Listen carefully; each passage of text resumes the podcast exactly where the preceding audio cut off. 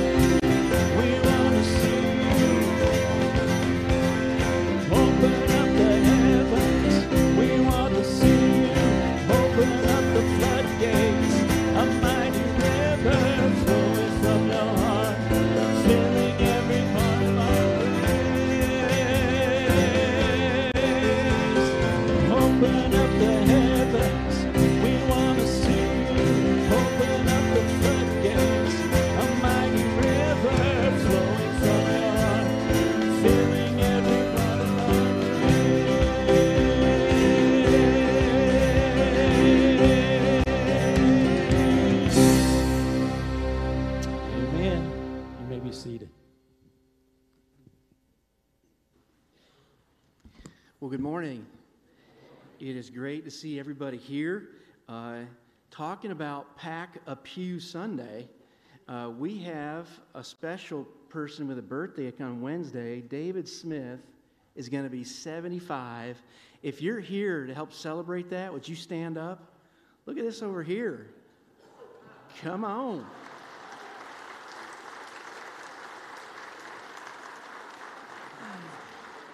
So anyway, is there some kind of bonus we have for visitors or some, a hairy jelly bean or something? We're going to give it. Anyway, happy birthday, David. Special day, I know, for you. That was a surprise, too, y'all. He came in here this morning, didn't even know they were here. So that's awesome. So thanks for doing that, y'all. Uh, we do want to welcome all of our guests that are with us. If you're here and a guest of ours, please get one of the care cards. It's there in the pew rack in front of you. Uh, we like to have a record of you being here and at least send, send something from Pitts to you uh, to thank you for being with us in worship today. On the back of the care card, if anybody has a prayer need, uh, that's members and guests, we ask you to fill that in.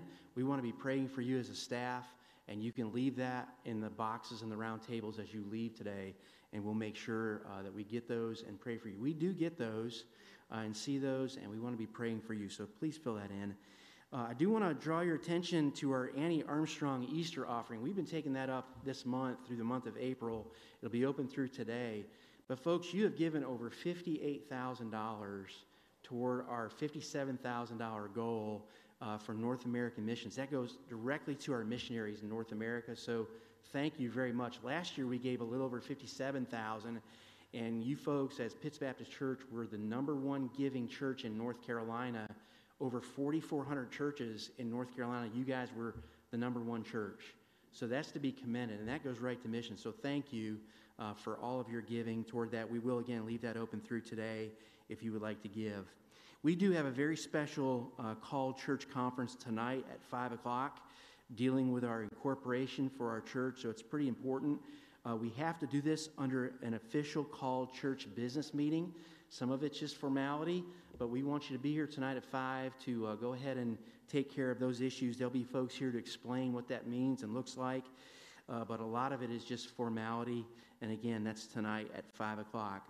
Today is the deadline to participate in our parent child dedication Sunday on May the 8th. There will be a training class next Sunday at 9 o'clock in the morning uh, in the kids' worship room. There's an online form to sign up for that on our website, or you can just see Amy Alley uh, after the service to make sure that you're signed up. And that's for parents who want to dedicate their children uh, to the Lord and their family to the Lord. If you've not done that yet, we would encourage you to be a part of that. There are two uh, ladies' events coming up. Uh, first of all, they're starting growth groups, which is basically to put ladies together in relationship. And, and most of the time, those groups are people that you would not normally see in a Sunday school class, community group. Um, and it's a mix. And so there's some mentoring going on. And I think that's so important in the health of a church for senior adults to see some of our, our young adults, our middle adults the same. And so we want to encourage you to get signed up for that. And registration is due by next Sunday. So if you would, uh, there's some information at the information desk at the back. And then a Fruitful Life Ladies event is coming up on Thursday, May the 5th. That is our ladies' tea. And for ladies, uh, 10 and up, that's, it's $10 to come. And I'm sure it includes a lot of the food and all that's going on there. And then three to nine year old uh, children is $5. And the sign up deadline for that is May 1st, next Sunday. And then don't forget about next Sunday. It's our senior adult Sunday next Sunday. We'll have a special speaker here, a lot of special things to highlight senior adult ministry. Uh, and so that's next Sunday, so be looking forward to that. A lot going on. Uh, when May hits, folks, it gets busy. And so be listening to what's going on here at Pitts. And uh, we want you to be involved in more than just coming to church. It's important to come to church, but there's a lot of things happening for all different age groups that we want you to be plugged into. Let's go to the Lord in prayer. And if you'll take just a moment to silent your heart where you are and maybe pray to the Lord silently, and then I'll open up out loud. Let's pray together.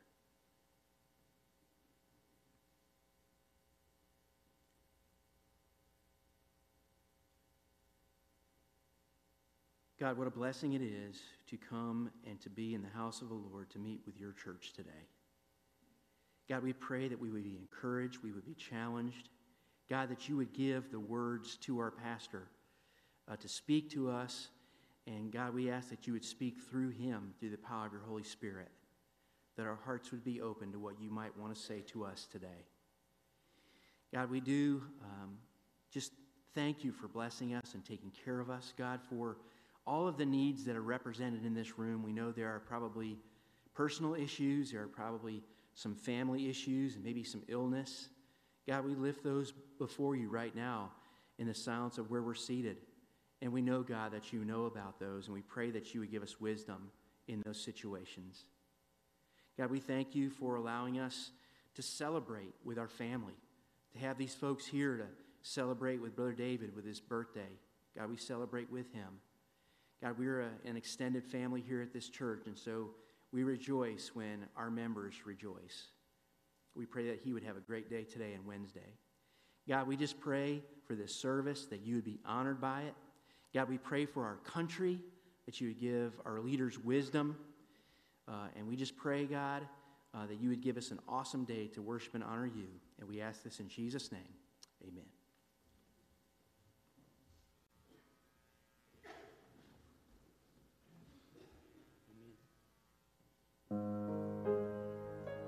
you guys stand as we sing this classic, classic chorus together, expressing our love to our Savior?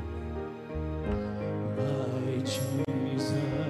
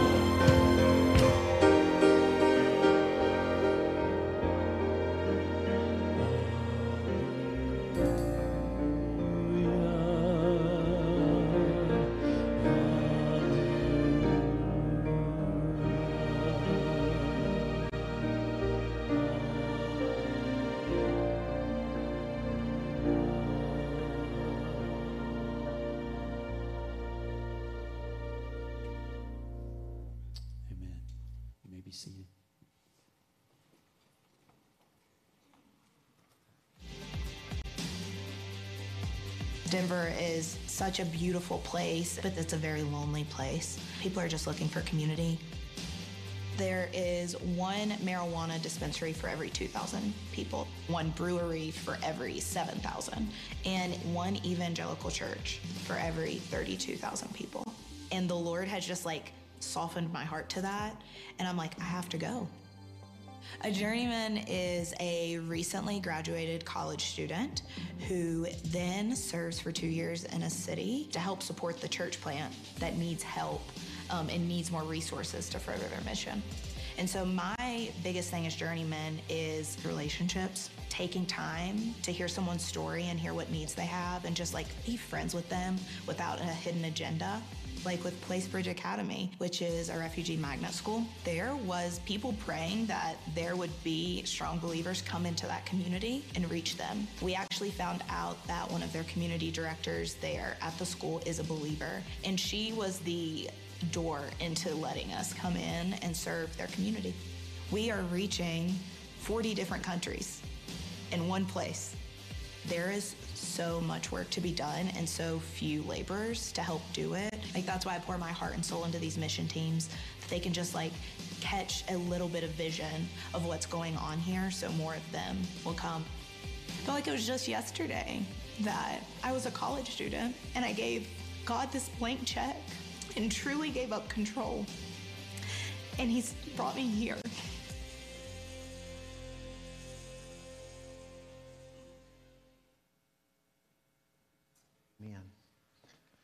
What a great testimony. Thank you again for your giving to Annie Armstrong, as Pastor Seegers just mentioned. Our goal of 58, uh, 57,000, and you've given over 58,000. What a wonderful uh, testimony uh, you are in your mission giving. So thank you again for your generosity uh, in that regard. And uh, David, where are you? He, he's not there, he is. My congratulations too on 75. And I promise you, you don't look a day over 85. I better not pick on you though, because I'm not that far behind you. I'm 15 and a half, 16 years behind you, is all. So, anyway, uh, let me ask you as we get ready to uh, begin the time of scripture reading and the message to remember uh, Karen Pinkley. Uh, she is in our senior adult class. Uh, many remember her husband, one of uh, the retired pastors in our association. And uh, yes, uh, excuse me, day before yesterday, uh, Karen's daughter, 54 years of age, Charlotte, passed away. And so please remember uh, Karen. They had been taking care of Charlotte in their home. Uh, Karen and her oldest daughter. Uh, Charlotte had had a series of strokes, and they don't really know if that's what it was again or what. But anyway, uh, she did she did die, and they are going to have arrangements somewhere down in Florida at a future date where they're from. Just remember this family in prayer, if you would please. Uh, I'm going to ask you to find Genesis 23 in your copy of the scripture. And today we are closing out our series on Abraham. We've been looking at Abraham for about eight weeks now, and I said at the very outset, it's wonderful to look at the storyline of biblical characters because Paul tells us in 1 Corinthians in the New Testament that even the Old Testament saints are a lesson to us. The things that happen to them are for our benefit. The way we see God dealing with these Old Testament characters is the way He deals with us in, in, many respects because He's the same yesterday, today, and forever. And so we've covered a good bit of ground so far on Abraham, and we'll read chapter 23 in its entirety this morning. But then we're just going to read the first nine verses of 24 in the context of the message and then only verses 7 and 8 of chapter 25. So never, don't fear, we're not reading three whole chapters before we get started. But anyway, if you would uh, stand for the reading of God's word, please. We're looking this morning at the subject matter dying grace. Dying grace. Uh, Genesis 23. Sarah lived to be 127 years old. She died at Kiriath Arba, that is Hebron, in the land of Canaan. And Abraham went to mourn for Sarah and to weep over her. Then Abraham rose from beside his dead wife and spoke to the Hittites. He said, I am a foreigner and stranger among you. Sell me some property for a burial site here so I can bury my dead. The Hittites replied to Abraham, Sir, listen to us. You are a mighty prince among us. Bury your dead in the choicest of our tombs. None of us will refuse you his tomb for burying your dead. Then Abraham rose and bowed down before the people of the land, the Hittites. He said to them, If you are willing to let me bury my dead, then listen to me and intercede with Ephron, son of Zohar, on my behalf, so he will sell me the cave of Machpelah, which belongs to him and is at the end of his field. Ask him to sell it to me for the full price as a burial site among you. Ephron the Hittite was sitting among the people, and he replied to Abraham in the hearing of all the Hittites who had come to the gate of his city. No, my Lord, he said, listen to me. I give you the field, and I give you the cave that is in it. I give it to you in the presence of my people. Bury your dead. Again, Abraham bowed down before the people of the land, and he said to Ephron in their hearing, Listen to me, if you will. I will pay the price of the field. Accept it from me so I can bury my dead there. Ephron answered Abraham, Listen to me, my lord. The land is worth 400 shekels of silver, but what is that between you and me?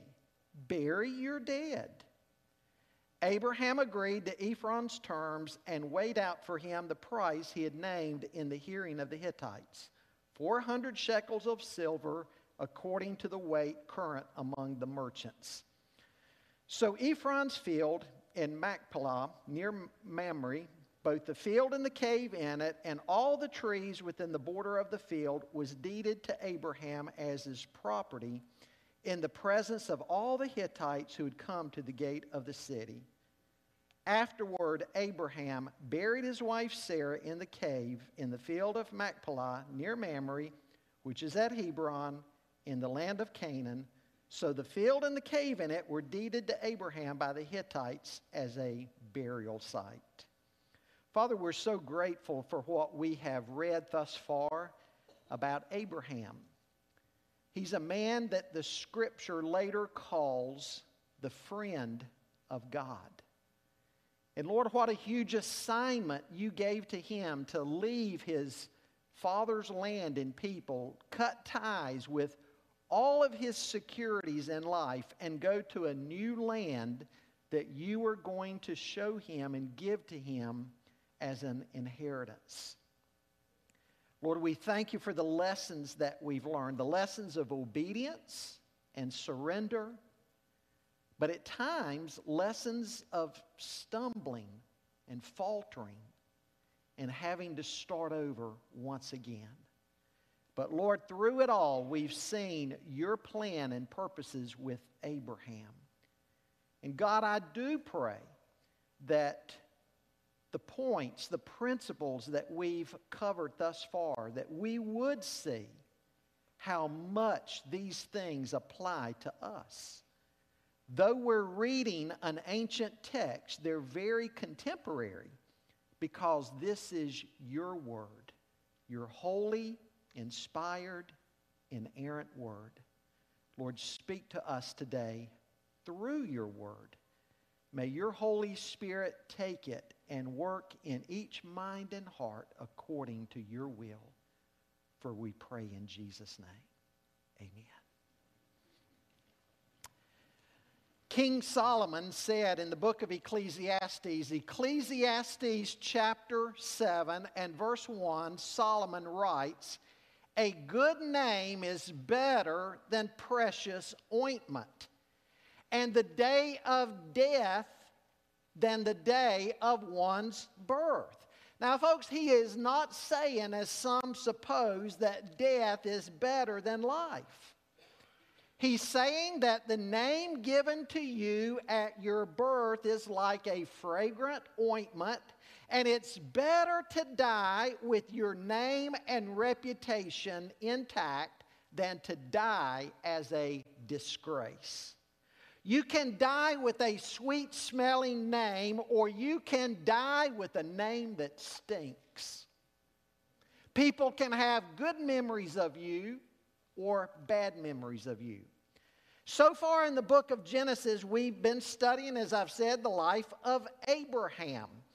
And uh, we hear descriptions of him being called names like the friend of God in Scripture. And, and we hear things like that, and we need to understand what was it about his life that he's called this because his characteristics need to be our characteristics as well. He's the father of the faithful.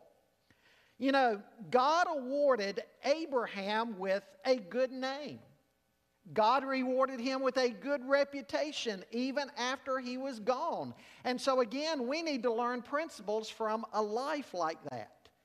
Now, so far, we've seen Abraham's obedience. He was called to sever ties with his past. God wanted him to leave his father's household to go to a new land where God was going to bless him with many descendants. Uh, Abraham obeyed, even though he had not received all of the details yet.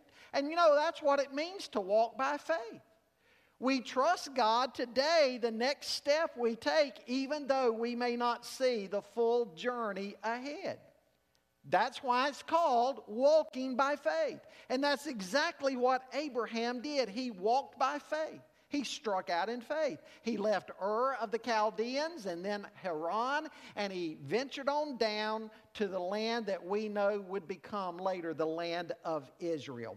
Now, while in the new land, of course, we also saw how he failed. There was a famine that came up in the land, that occurred in the land.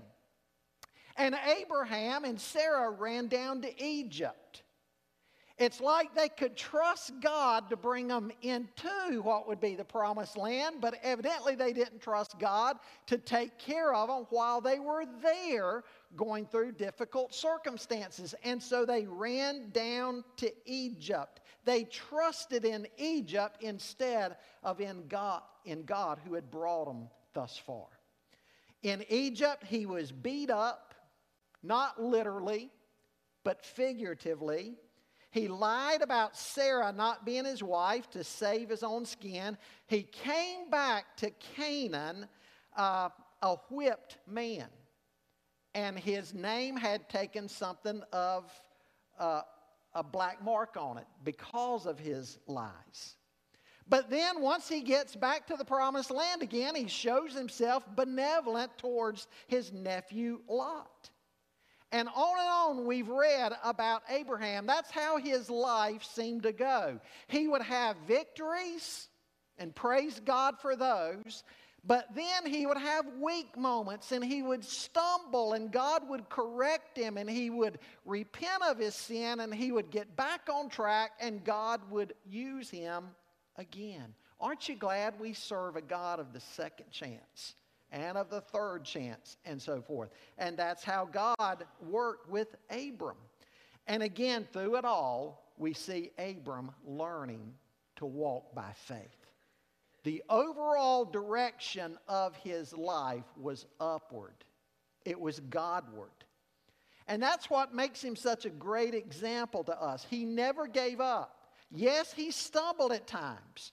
But again, he changed course. He got back on the right path with God, and he continued to grow in his relationship with God. And, folks, today we're going to see how both Abraham and his wife Sarah died with that kind of grace as well. And we're going to see that when we've lived for God, we can die for God. And that's how we are to die. We're to die for God. Even in our death, our lives, everything about our lives, from birth to death, we know are to be lived for the glory of God. Now, first of all, this morning, I just simply want you to see as we begin the death of Sarah that we've just read about in chapter 23. She's been such a great wife to Abraham and a wonderful mother to Isaac. She had her faults too. But God called her a princess back in chapter 17. And she is also listed in the New Testament in Hebrews 11 in that chapter known as the heroes of the faith. Furthermore, the apostle Peter in 1 Peter chapter 3 says that Sarah is an example for all women of faith today. Now, verse 2 tells us that she died, and Abraham mourned for her. He wept for her, and that speaks volumes to us. And uh, what I want to do is cover some principles to this point, like we've been doing in previous messages. And the first principle I want you to understand from her death is that we all die. Sarah was a godly woman, and yet look at what happens to her, what happens to everybody. She died. She was not spared having to walk through the valley of the shadow of death. Some years ago, an artist painted a picture showing a mountain of skulls. And at first glance, all of the skulls appeared to be the same, but when you looked closely at them, you would notice writing on each skull. One said doctor, another teacher, another secretary, another lawyer, another brick mason, another judge and so forth and so on. There were hundreds of skulls in this painting, and each one of these represented a different occupation. And the artist's message was that death is the leveler, the great leveler of all of humanity. The rich die, the poor die. Whatever your place or position in life is, you and I are going to have to walk through the valley of the shadow of death, just like Sarah did. You know, there's a fundamental truth we all need to face. Hebrews 9:27 says, "It is appointed unto men once to die, and after this, the judgment." Think of that word appointed. It means destined or ordained. We are all destined, we are all ordained to die. And we have an appointment with death. You know, life now, our lives are filled with appointments. We have all kinds of appointments. And some of your appointments you may miss, you may skip, you may forget about, you may run late for. But there is one appointment that we will not be late for, and that is the time of our appointed death. You look out here at the church cemetery and you see where all of humanity is headed. You may have heard the old joke, used to be popular, I think, decades ago. Why do they build fences around cemeteries? Because everybody is dying to get in there. You know, we kind of laugh uncomfortably with that, but we know it's true. And notice what the writer of Hebrews said it is appointed unto man once to die. We die once. We don't live and die and come back as somebody or something else and live again, die again, come back. No, it is appointed unto man to die once. Now, let me say there is going to be an exception to this principle. Because the Bible points out there will be a generation alive when Jesus comes back for his bride, the church. First Thessalonians chapter 4 says that we will not precede those up into the clouds to meet the Lord in the air. They will be caught up first, and then those who are alive at his coming will be caught up to meet them in the clouds with the Lord in the sky. And 1 Corinthians 15 talks about this as well. There is coming a day when Christ returns, it will be in the twinkling of an eye, it'll be instantaneous. And Paul says, we will, we will not all sleep, but we will all be changed. That is, we won't all die because, again, there's this generation alive when Christ returns. Who knows? It could be in our time a generation alive. But we'll all be changed. Even those alive won't go up into glory the way we are because Paul says this perishable must put on the imperishable. So again, we won't all sleep, we won't all die, but we will all be changed. Some churches put that in their nursery over the nursery rooms. All will not sleep, but they will all be changed. But anyway, The Bible says flesh and blood cannot inherit the kingdom of God.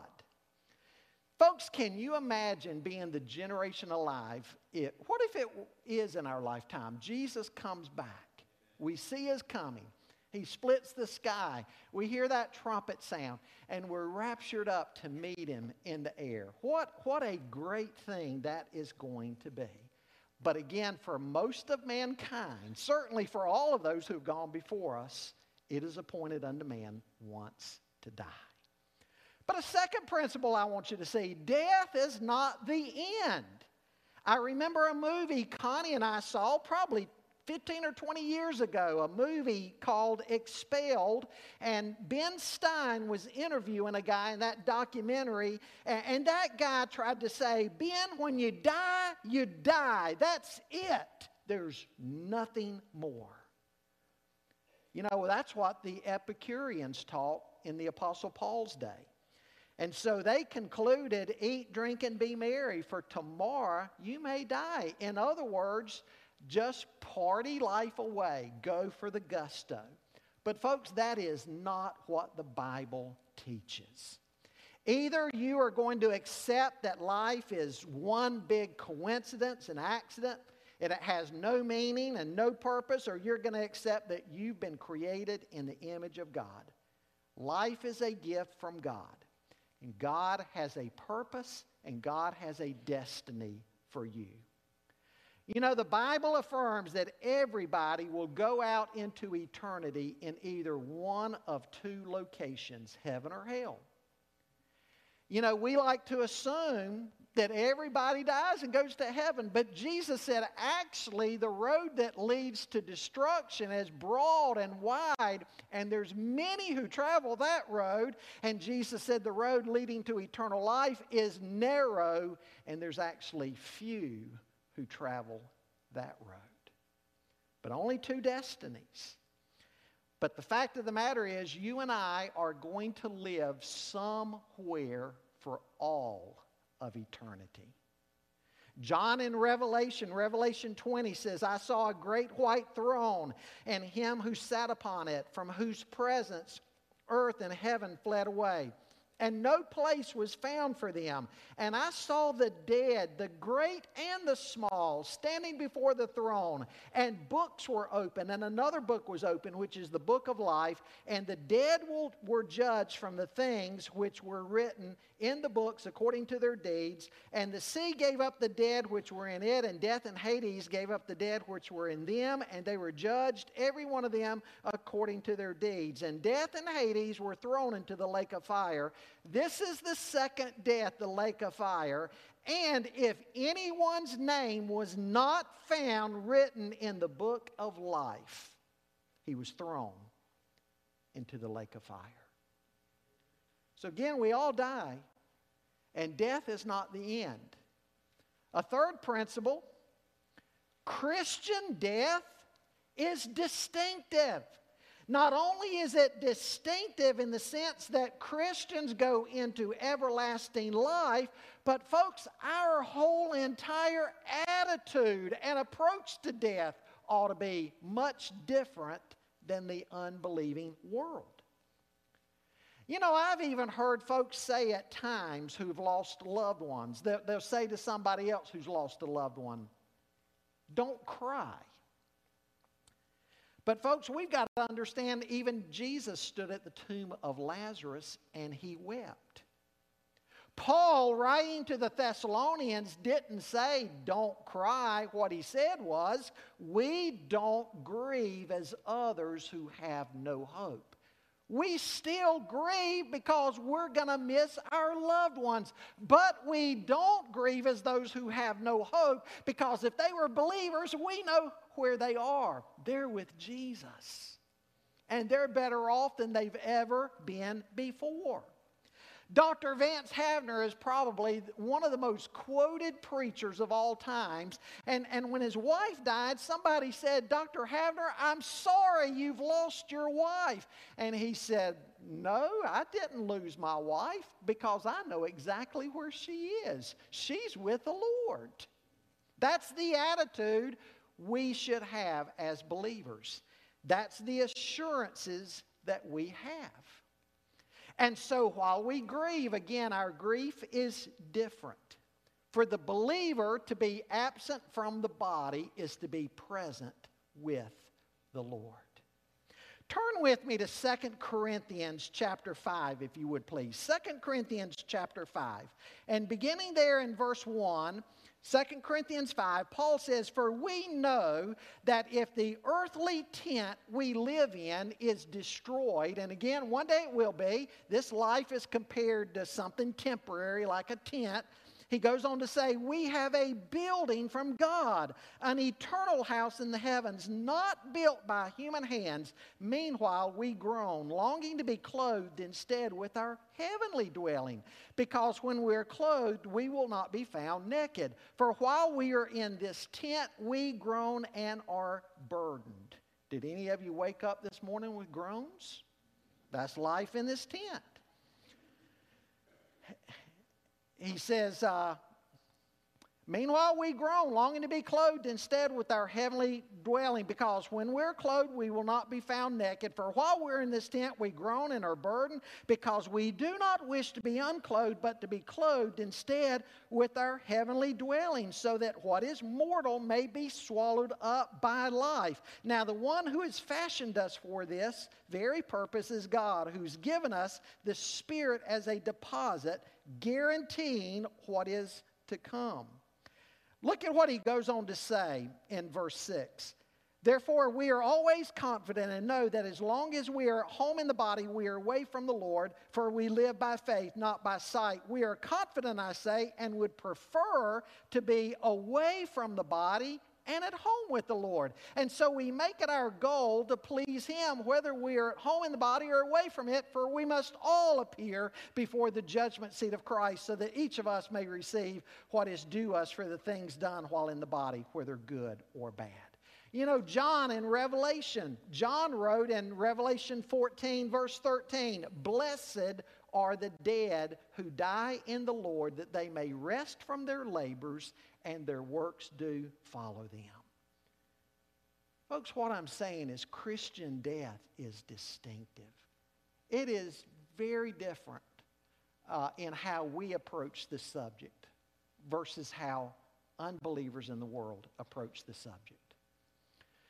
You know, Job in the book of Job talks about how the ungodly die. In Job 18, he gives some insight. Uh, he, he describes the death of the unbelievers as putting out a light. He goes on to describe it as trapping an animal or a bird, or as uprooting a tree. So, what a difference it makes to know Jesus Christ as your Savior. He's the resurrection and the life. Just as Jesus said to Mary and Martha in John 11, he said, Though a man dies, yet shall he live again. Sarah died. Now, folks, it may interest you to know that the Bible doesn't record many deathbed scenes. The Old, the Old Testament generally just says so and so lived, so and so died, they were gathered to their ancestors. And that's usually all that the Bible says about death in the Old Testament. And so it's very interesting that here in the book of Genesis, we have an entire chapter devoted to Sarah's death. Why? Because again, we see some very distinctive elements in it. And we see also in the Bible that life matters. We are created in the image of God with purpose. And so when somebody passes away, that is the passing of a life that God created. You know, you can tell a lot about a culture in how they treat the deceased. Abraham goes on in this chapter to take great pains to acquire a piece of property so he can bury his precious wife. Why? Because it mattered. We don't just throw people away like they're garbage. You don't say to your son, Son, did you put grandma out on the curb? You know, tomorrow morning's trash day. We don't do that. We approach death with a certain reverence. I, I, think about the loving care many of our church members go through when they're approaching their own death. They'll come by the church office, they'll want to talk about their service, and they'll want a service that magnifies and glorifies Jesus and talks about salvation in Him and really talks about the Christian hope that we have. I love it when people do that. Again, it's an opportunity to present something about our faith in God. That's what Abraham is doing here. He's, he's going through methodically taking care of all of the arrangements.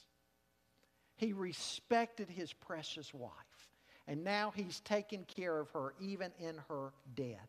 This shows something else, too. Another principle treasures in this life do not last. Notice that Abraham had to negotiate with the men of the area for, for a plot of land to bury Sarah. Now, stay with me for a moment because I want to tie it in with my point here about treasures not lasting. What Abraham did here is a wonderful thing. He did not carry Sarah back to Ur of the Chaldeans.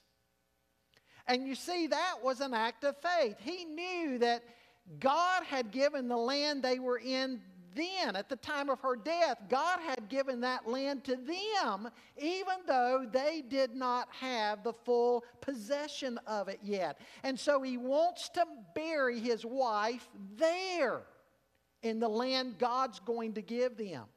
It's an act of faith. You know, here's Abraham, though, with all of his wealth. And I want you to notice he and Sarah did not own the land yet. In fact, he even has to negotiate for something so simple as a burial plot. And that affirms what the New Testament tells us about Abraham that he was a sojourner in the land. He was a pilgrim. He lived in tents. He did not even own land to bury his wife. And you know what he becomes to us a testimony of? He becomes a testimony to us that we are to hold on to the things of this life very loosely. Amen? We're only pilgrims passing through. Folks, I don't care how wealthy you are, when you die, your soul and spirit go to be with the Lord, but all of your earthly remains, uh, they'll go into a hole in the ground.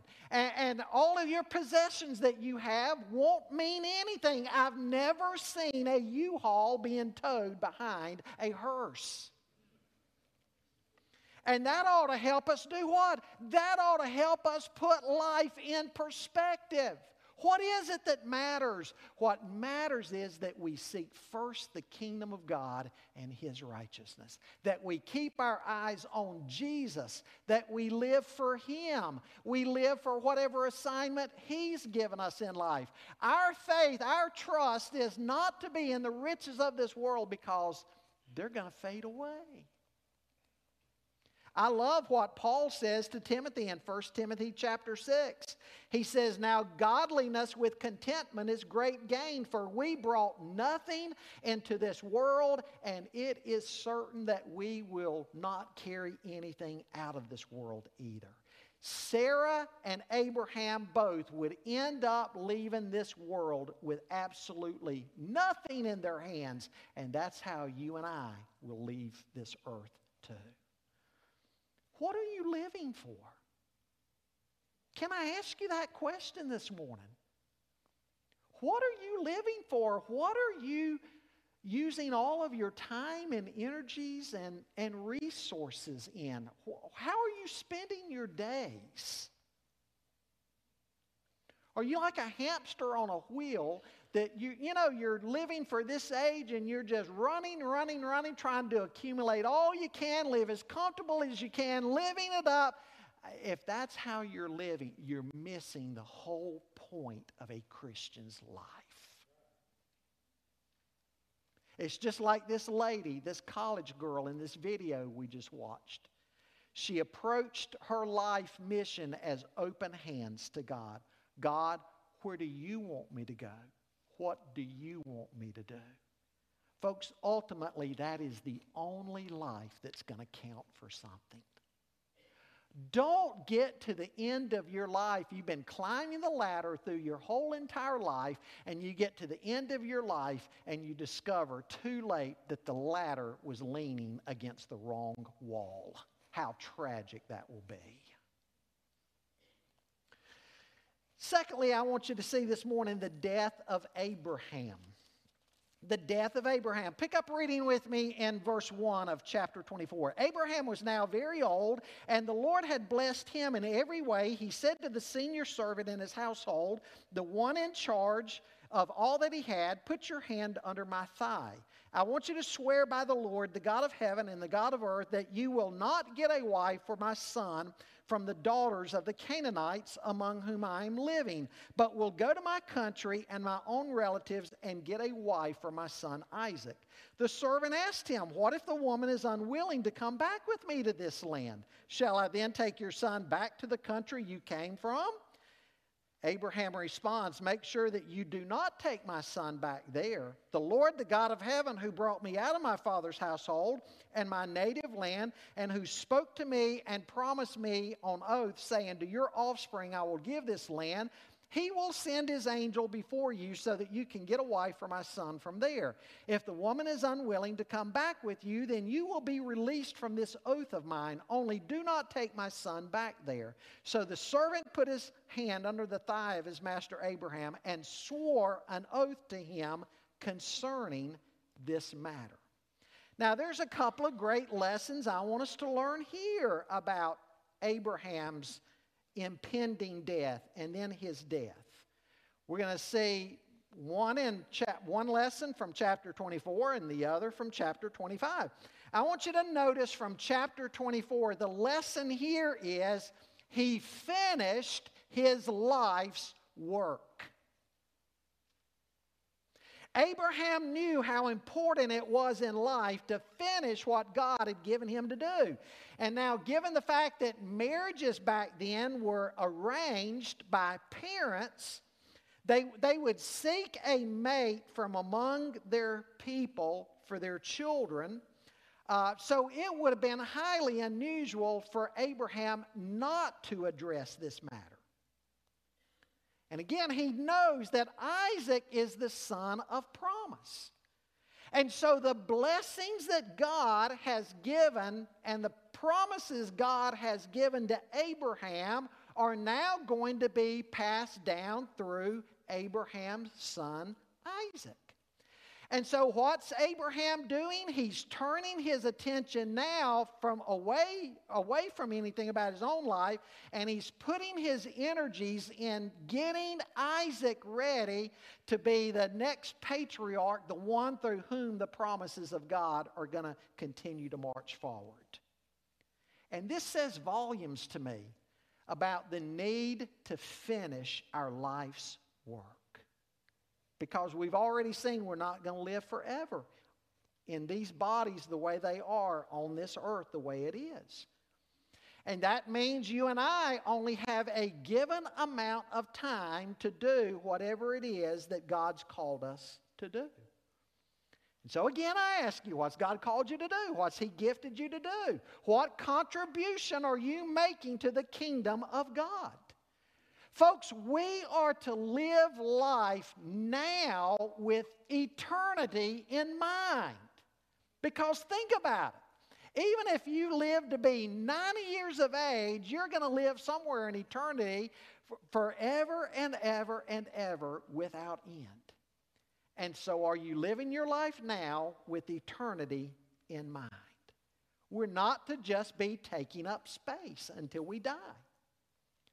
I think of what Moses prayed in Psalm 90. He said, Lord, you've been our dwelling place in all generations. Before the mountains were born, or thou didst give birth to the earth and to the world, even from everlasting to everlasting, you are God. You turn man back into dust and say, Return, O children uh, of man. He goes on to say, All our days have have, have declined in your fury. We finish our years like a sigh. As for the days of our life, they contain 70 years, or if due to strength, they're 80 years, yet they are filled with labor and sorrow, for soon our days are gone and we fly away. He concludes the matter. He says, So teach us to number our days that we may present to you a heart of wisdom. Moses is saying, God, life is short. Life is short on this earth. David, has it amazed you how fast 75 years have gone by? It's absolutely amazing how fast it goes by. Life is short. And so Moses in Psalm 90 is saying, God, help me to live with that thought in mind. Teach me your ways, God. Show me and, and give me a heart of wisdom that this is the type of life that I can give back to you a life lived in godly fear and wisdom.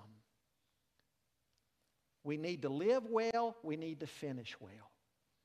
And that's what Abraham is doing right here. He's finishing his assignment. I think of the Apostle Paul when he knew he was in prison for the last time, that he was going to be put to death this time and he's passing the baton to Timothy. He said, Timothy, preach the word. Be ready in season and out of season. When it's convenient or not, when people listen or not, because the time's going to come that they won't listen to sound uh, teaching. They're going to accumulate for themselves because they're itching ears, uh, speakers who will tell them what they want to hear. But he said, Timothy, don't get into all that. You preach the word. You be faithful. You fulfill your ministry. You do the work of an evangelist. The baton is passed to you now. He goes on to say, Because I have run my race, I've finished my course, and I've kept the faith. Finishing well. That's what we see in Abraham here. And uh, because of that, we see one more principle about his life I want to point out in Genesis chapter 25. Look at verses 7 and 8. Abraham lived a 175 years. Then Abraham breathed his last and died at a good old age, an old man and full of years, and he was gathered to his people. I love those verses right there. If you're reading from the New American Standard Translation, when it says that he lived as an old man and full of years, it, says that he died satisfied with his years. That's a very literal translation of the Hebrew there. Abraham got to the end of his life and while there might have been some things in his life he would have wished he could go back and do differently, yet when he looked at the scope of his life, he was satisfied with the years that God had given him and how he had lived his life. No regrets. What if you were to die today? Or what if you had an illness, you knew you were going to die soon? Maybe I'm speaking to somebody in that scenario. Are you able to die without any regrets? You know, I like what Jesus did in John 17 in his high priestly prayer. He prayed to God and he said, Father, what you have given me to do, I have done. I have accomplished your will. Folks, when you live that way, you can die in peace. Amen? No regrets. Because you've discovered the purpose God's given to you, the gifts He's given you, what you're to live for. You've lived with that purpose in mind. Maybe not perfectly, because like Abraham, we all stumble. But you've pressed on and you're finishing your course in faith. And when you live that way, you can die that way. When you live in God's grace, you can die in God's grace too, and you can be at peace. I wonder if I'm talking to somebody this morning. I mean, you want to finish that, that way. Obviously, we all want to finish that way. But what if you keep doing exactly what you're doing now, the way you're doing it right now? What if your life continues to be about exactly what your life is about right now? Are you going to be able to look God in the face one day and say, Father, what you gave me to do, I have done? And if you can't, then there's some house cleaning you need to do. There's some changes you need to make in your life. And I have a pretty good feeling you probably even know what those changes are that you need to make. Live well, live for Christ, so you can die for Christ without any regrets. What an example Abraham is to us in that regard. I'm going to ask you to bow in prayer with me, please.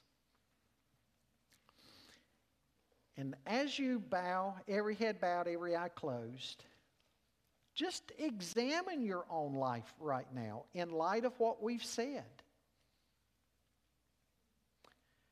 Is there a heart of obedience in you?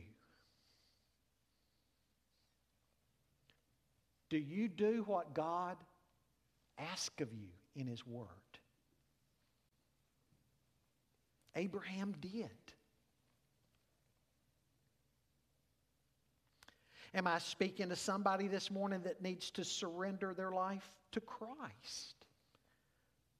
The book of First John in the New Testament says God, God commands us to believe upon his Son. Have you obeyed that command and believed upon Christ, trusted him and him alone for your salvation? Are you seeking and following the course that God has for you? When you do stumble, do you repent and get back on course with your journey of glorifying Christ? Is there anything in your life that you need to address? Because who knows? It could be this week that you stand before God. Are you living with the right priorities? Father, we do thank you for the life of Abraham and Sarah. They are a testimony to us today.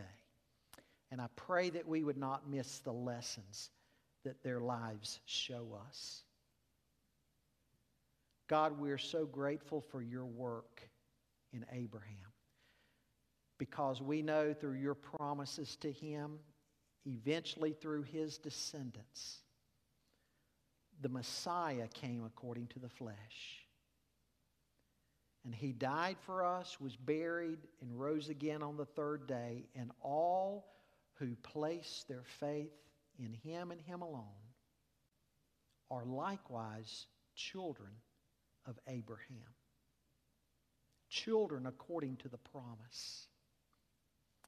So we do thank you for the life of this man in the Old Testament and what we've learned through studying his life.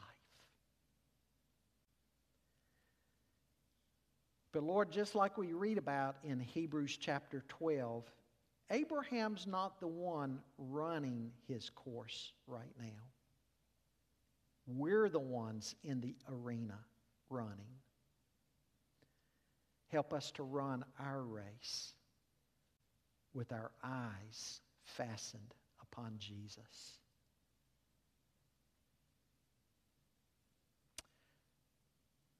Lord, we pray all of these things in Jesus' name.